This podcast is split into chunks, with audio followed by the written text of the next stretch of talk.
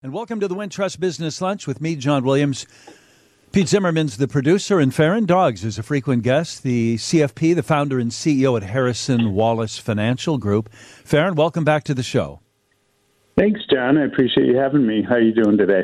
I'm pretty good, and I'm happy to see good. that other folks are in a good mood too. The um, consumer sentiment, according to the University of Michigan, is pretty high right now, huh? Yeah, it bumped up quite a lot this last uh, last month, and I think a lot of that is driven by what people are seeing primarily at the gas pump. Um, that's usually a good indicator of um, you know that kind of follows the inflation faster, meaning you know we're going to see the the cut in those prices more impactful than we will in like food and restaurants and, and those other types of consumer goods. So hopefully we'll start to see some of those prices come down as well. But it was good to see that uh, people are feeling better uh, with their pocketbooks. Um, but hasn't uh, the cost of food been sort of the thorn in inflation side, the thorn in the president's side? I mean, whatever inflation yeah. is, people they feel food more than anything else, right? Absolutely, absolutely, and I, I think that they. Uh, I mean, while it was nice to see this bump, I don't think, and I guess what I'm saying is, I don't think they're feeling that yet at the grocery store, so to speak, or at restaurants when they go out to eat.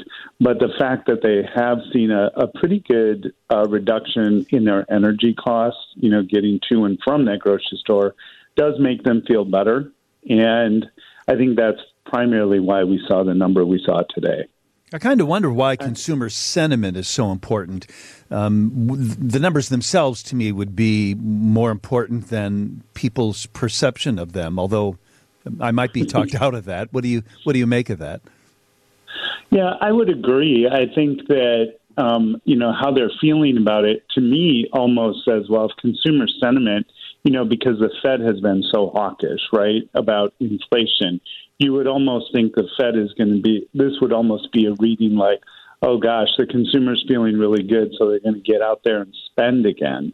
And so that's going to drive inflation up. So to me, it's interesting that while it's nice that people feel good about the economy and their their pocketbooks right now, at least for the month, um, you know, for the long term, what does this do? Does the consumer go back into spending mode? Not that they've really stopped that much, but but do they ramp it up again? And that would be bad for inflation. So yeah. um, I would think it would be more of a, a how do you not not what is what is the real feel, not how are you just feeling in general. So. Markets mm-hmm. are doing well, though. Steve was telling us about the S and P flirting with a record. Mm-hmm. Uh, what am I to make of that? Yeah, I think it's um, you know this first part of the year that we've seen here in the first few weeks. Um, has been a little bit of consolidation. I, I truly feel it's just been a breather from the big ramp up that we saw towards the end of the year. And then, of course, we had some, you know, concern about, oh my gosh, the Fed isn't going to cut rates in in March because we received a little bit of inflationary data and the labor market's not calming off. Um, but I think that a little bit of that has been digested, and people have now gone back to the fact that, well, overall things are still looking pretty positive. Uh, we're going to slowly start dollar cost averaging into this market. Um, a lot of new money coming into the market because people who maybe maxed out their retirement plans early in 2023 mm-hmm. have now re-engaged in that, and so we have some new money flows coming in. And um, I'm not not too surprised to see a little bit of this this uh, comeback.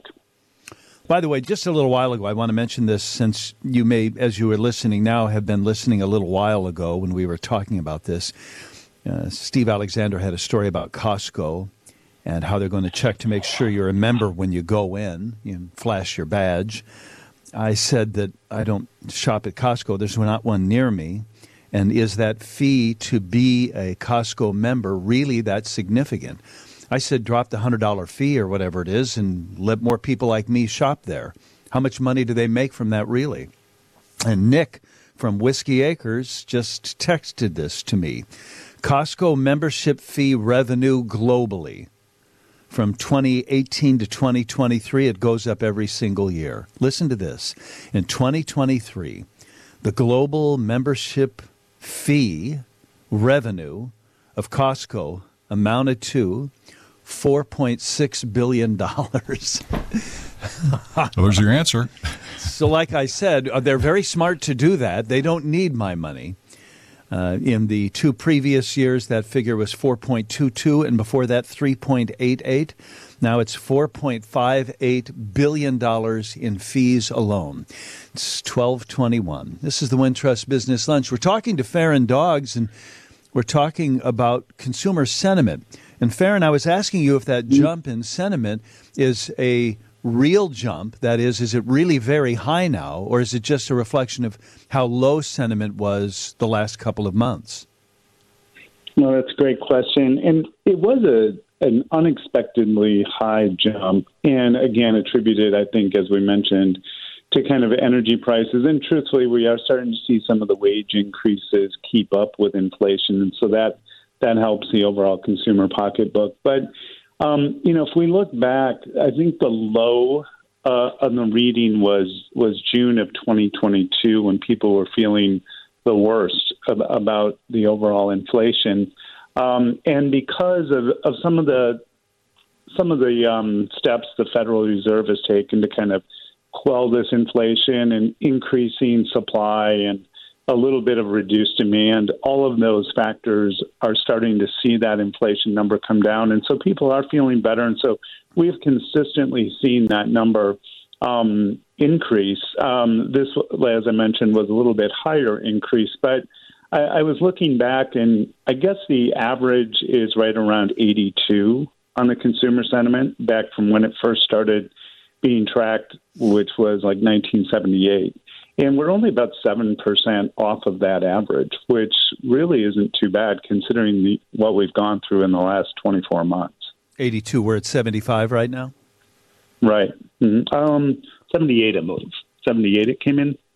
Here's just another headline Stocks and bonds have room to rally, according to UBS. Um, are equities going to do well this year? Are bonds also going to do well this year? I, think so on both counts. Um, you know, this is really the first time in probably 17 years that I've been really utilizing bond ETFs um, and funds because uh, the the investor is being rewarded with higher yields now, and historically and, and typically in a, a environment that we move into where we may see some cuts in interest rates, that generally gives those underlying bonds some some appreciation as well. So this could be a win-win for the bondholder this year. Uh, again, be careful about the types of bonds and and the and the durations. But um, as far as stocks go, if we do start to see rate cuts again, historically that bodes pretty well for the equity markets as well because the consumer can borrow uh, less expensively as well as the the corporations, which gives yeah. them room to grow. Yeah, boy, that would be good for the housing market too. I think uh, we are all going to be more than disappointed. We're going to be surprised if we don't see rate cuts this year. And uh, the question for everybody is how many? Uh, what, what's your mm-hmm. guess on that? What, where, where's your head on that? Um, my head says three, um, which I know is a little bit lower than probably what the average expectation is.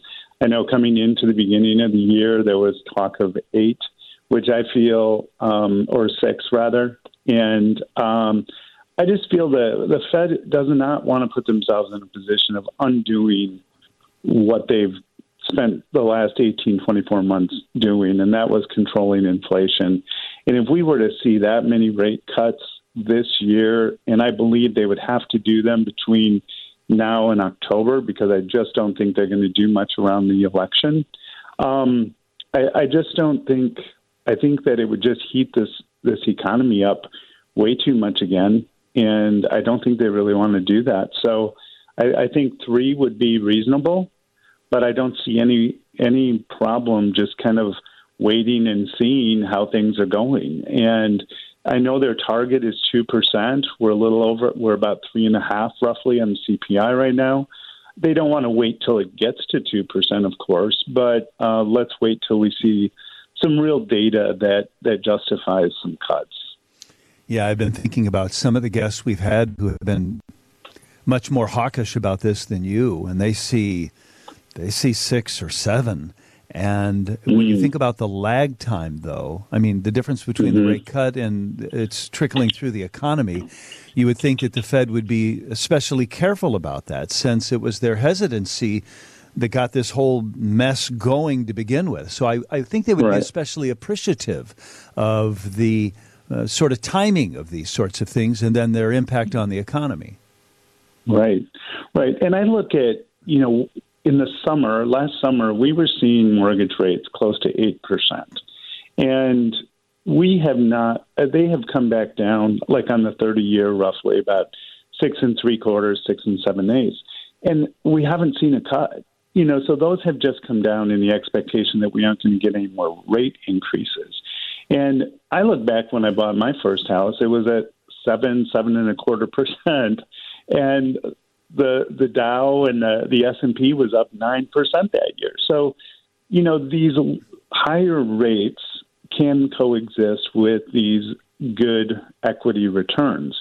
I think that the the the public and as a whole, we've just gotten so addicted to such low interest rates that we feel it's crazy to have a you know a seven percent mortgage. Um, and while certainly it does price some people out of the market, um, there there's something to be said about having decent interest rates where you can get four percent on a savings account. Well, I'm glad um, you said in, a, in a healthy economy.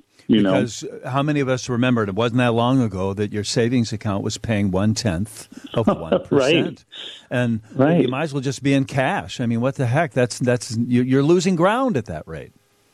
Absolutely, yeah, yeah. So um, it's been good to see that, especially for the fixed income investor, of course. Okay, so then one last thing, then, uh, what's what's um, a, a reasonable, what's a hopeful, what's the best mortgage rate out there? Then, I mean, don't don't bank on three percent. If we don't get to that, let's not consider all of this a, a loss. Uh, but nine percent's too high. What do you think sure. um, a fair number is for people to hope for?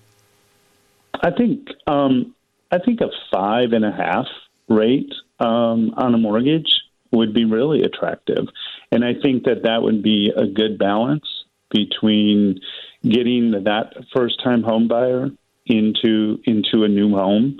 Um, I think the the thing that's hurting that first time home buyer right now is cost of the housing.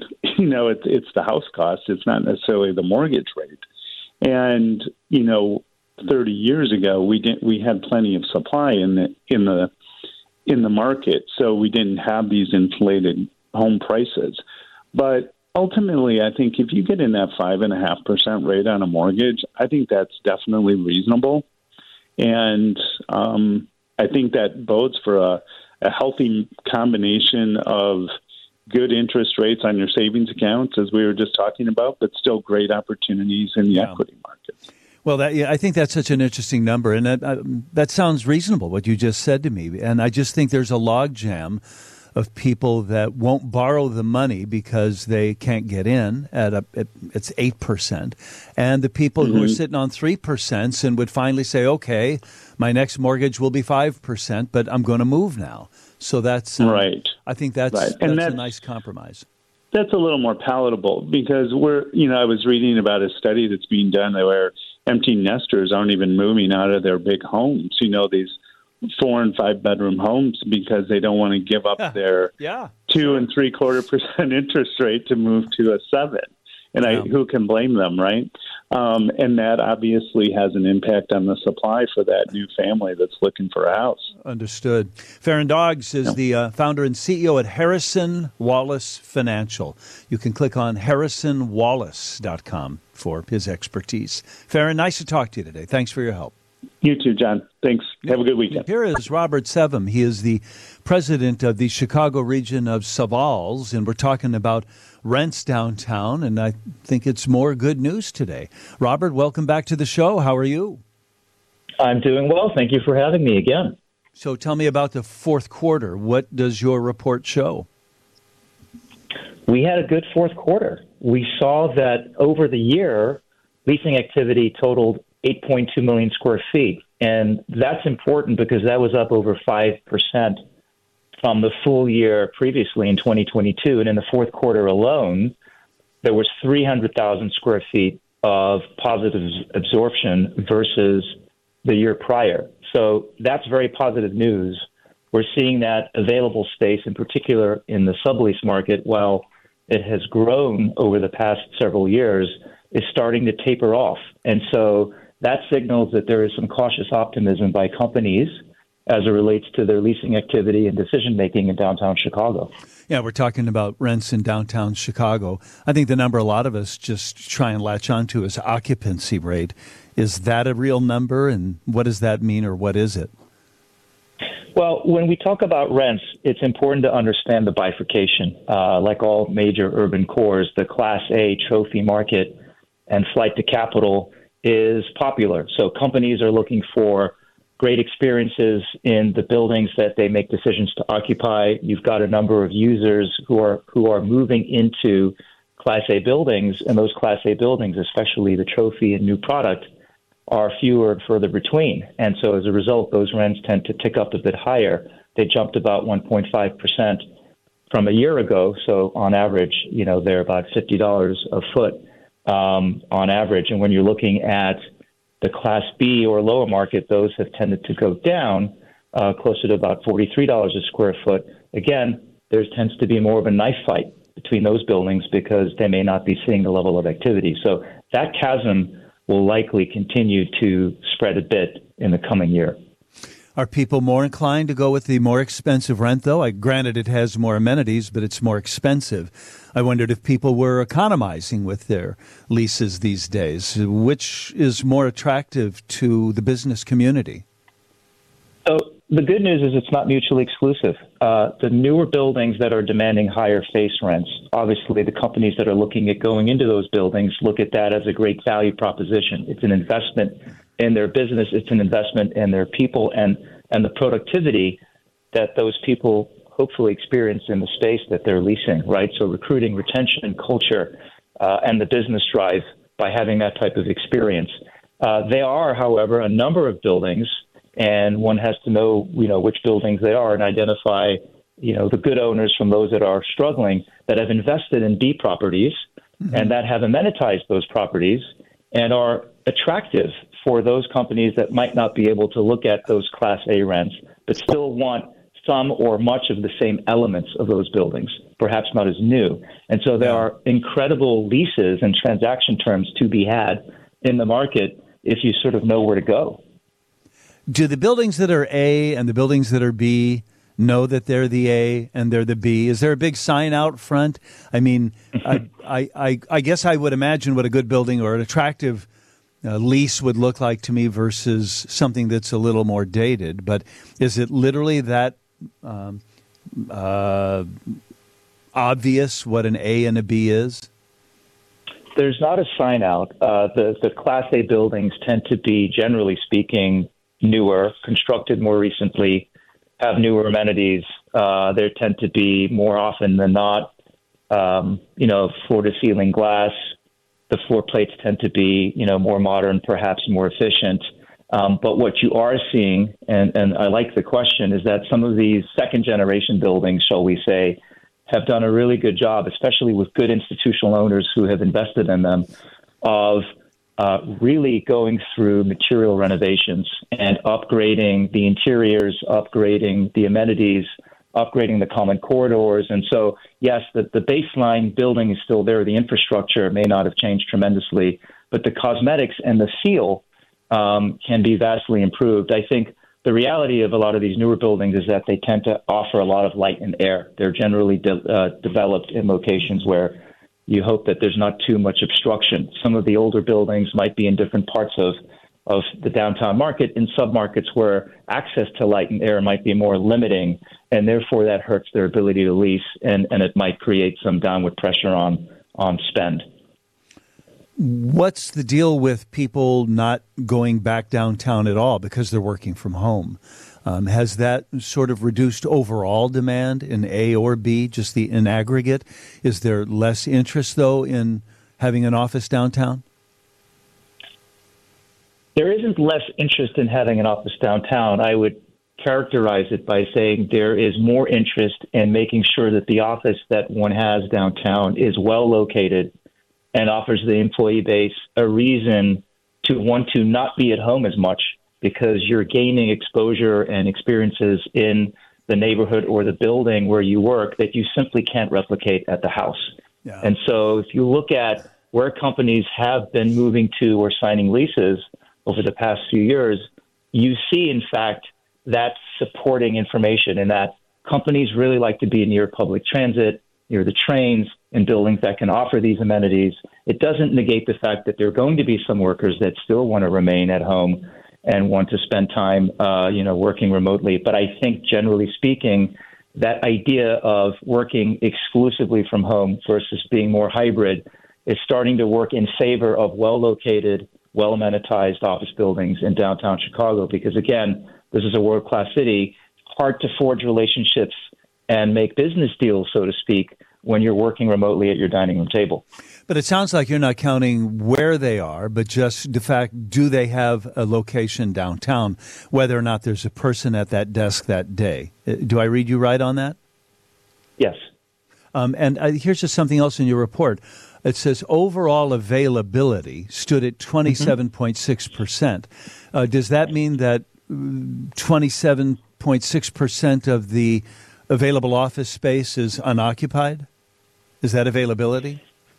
The availability is a combination of direct vacancy. So that is, in fact, uh, buildings that have unleased floors, as yeah. well as companies that have put their space on the market for sublease. So of that 27.6%, you know, the, the, majority is direct vacancy. And then you have uh, a, a number of percentage points that speaks to um, the, the sublease market. And in some of those sublease spaces, of course, companies are still partially using that space, but until they find a tenant to backfill that space from which they can then vacate, they still may occupy it in part or in full.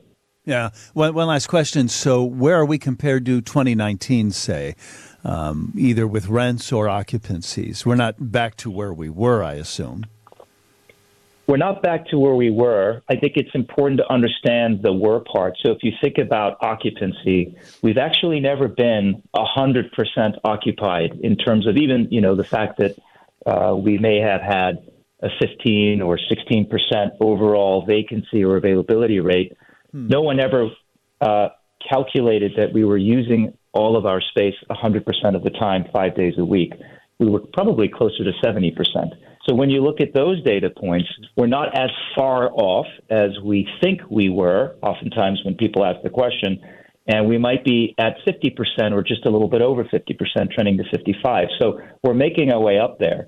I think if you ask the question in terms of how are we doing from an availability viewpoint or a vacancy viewpoint, we're off by about 12 percentage points overall.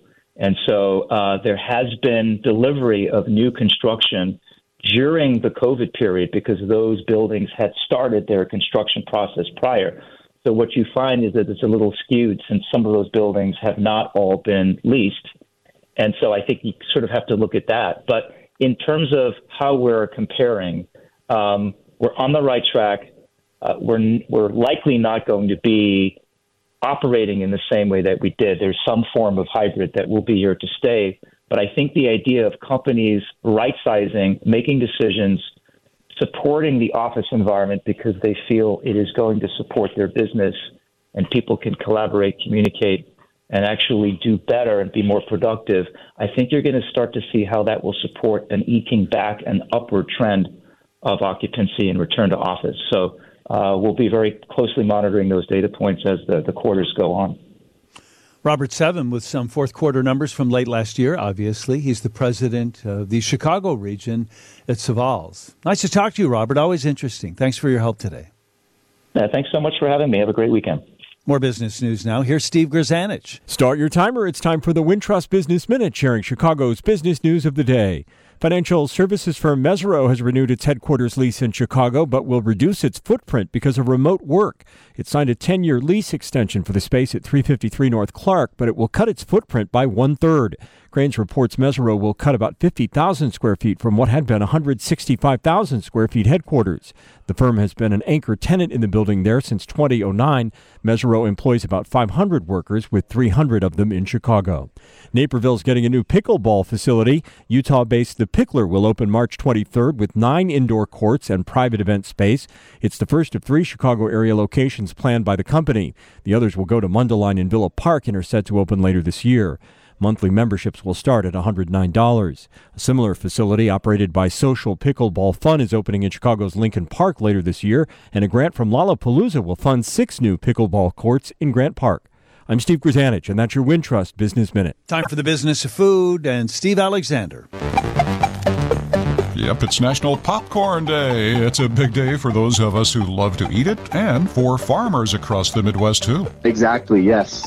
Illinois does produce a lot of popcorn, and so does Indiana. Nebraska's up there, isn't it? Yep, Nebraska is almost always number one. You'll get some in, in Iowa as, as well. I'd say those are the four biggest. He is a student of popcorn, and he'll share some knowledge with us after I thank the Chevy Silverado and ChevyDriveChicago.com for sponsoring us. There has never been a better time to put a Silverado in your toolbox. Madsen Sullivan is on the line. He is a PhD candidate at the University of Illinois in the College of ACES, and he studies popcorn. Yeah, so we studied over 300 different types of popcorn and looked at more than 300,000 genetic variations among them. Why? We, we wanted to look at them to identify let's call it a family tree. We wanted to see what sort of variation exists, essentially trying to see how can we group these popcorns based on genetic similarity because that can help us predict how different types of popcorn may perform when they're crossbred together. And it turns out that on the corn family tree, when we looked at popcorn's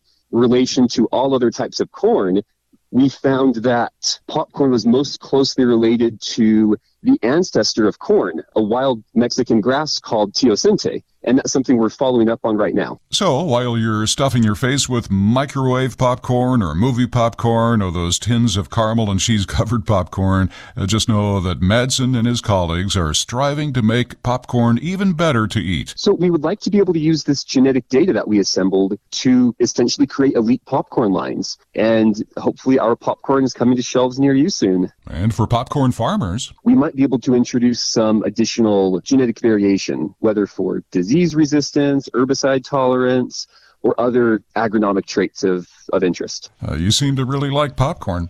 Absolutely. I eat it every day. Madsen Sullivan, University of Illinois. On the food calendar, tomorrow is National Cheese Lovers Day and National Butter Crunch Day. I'm Steve Alexander. That's the business of food on 720 WGN. Got a few minutes to spend with Marissa Jones. Let's talk about Theater Week with the folks from the League of Chicago Theaters. Marissa's the executive director there, and um, for ten days, starting in a few weeks, right, Marissa? Yes, we're really we're gearing up, and we're really excited. Uh, it kicks off February eighth through the eighteenth. So, how many shows? I guess all of the theaters will be either having specials or making sure they're up and running. Uh, just give me some of the highlights or details. Absolutely. So, Chicago Theater Week, um, we have the kickoff event on February 5th at Chicago Shakespeare Theater, but uh, we have over 72 productions across Chicagoland area. That's downtown, suburbs, northwest and south sides. You can get tickets for just $15, $30 or less. Um, so opportunity for everyone to see something on stage. And are some of these discounted tickets or specials, or are we just yes. shining a light on what's going on? Yeah, so these are special rates. Um, these are special rates just for this time. Uh, we have uh, them all on sale at ChicagoTheaterWeek.com, so you'll be able to check out all the shows that are going on, um, and then we'll we'll have some interactive time with Chicago Theater Week. You'll be able to get a bingo card and you know follow along with different productions that you see around the city. Um, but the league is a membership of over 200 theaters across Chicago and Chicagoland area, and so we really get our theaters activated to have these discounted rates so people can experience different types of theater, comedy, drama, even dance um, on stage, and really take as many of their family and friends as they would like. Any highlights or surprises for folks? Maybe something they wouldn't normally think about? Um, oh, absolutely.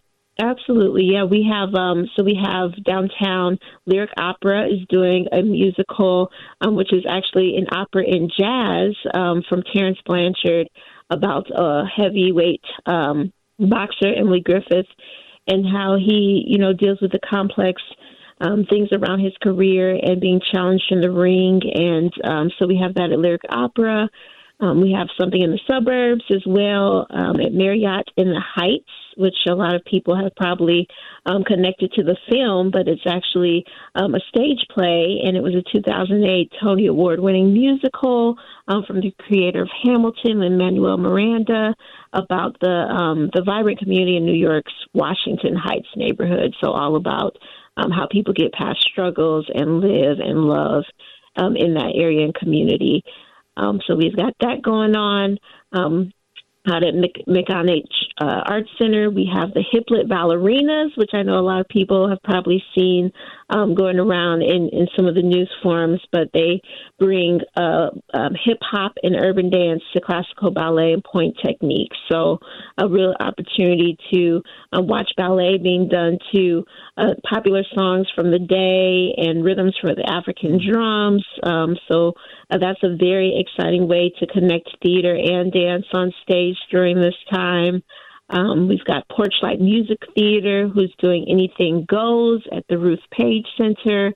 Um, so you have, you know, the classic songs that you that you love to hear. I get a kick out of you, and of course, Anything Goes, the title number, right. um, with lots of tap dancing and music and comedy. Um, so that's very exciting. And then um, you know, coming off MLK Day, we also have a show at the Greenhouse Theater by Impact called Tad in Fifth City, and it's all about um, MLK, uh, Dr. King's visit to Chicago on the Chicago's west side and the riots yeah. that erupted yeah. after that visit. So it's told through the eyes of a of a ten year old and how they navigated that journey of those riots after his visit in Chicago. So a little a little bit of everything and much much more. Yeah, we got uh, some 200 theaters in Chicago and great deals. Marissa Jones, the executive director, click on what's the website I should go to then, Marissa? ChicagoTheatreWeek.com, and theater is with a R-E. Nice to talk to you. Have a great week. Thank you. Enjoy. Actually, it'll be 10 days.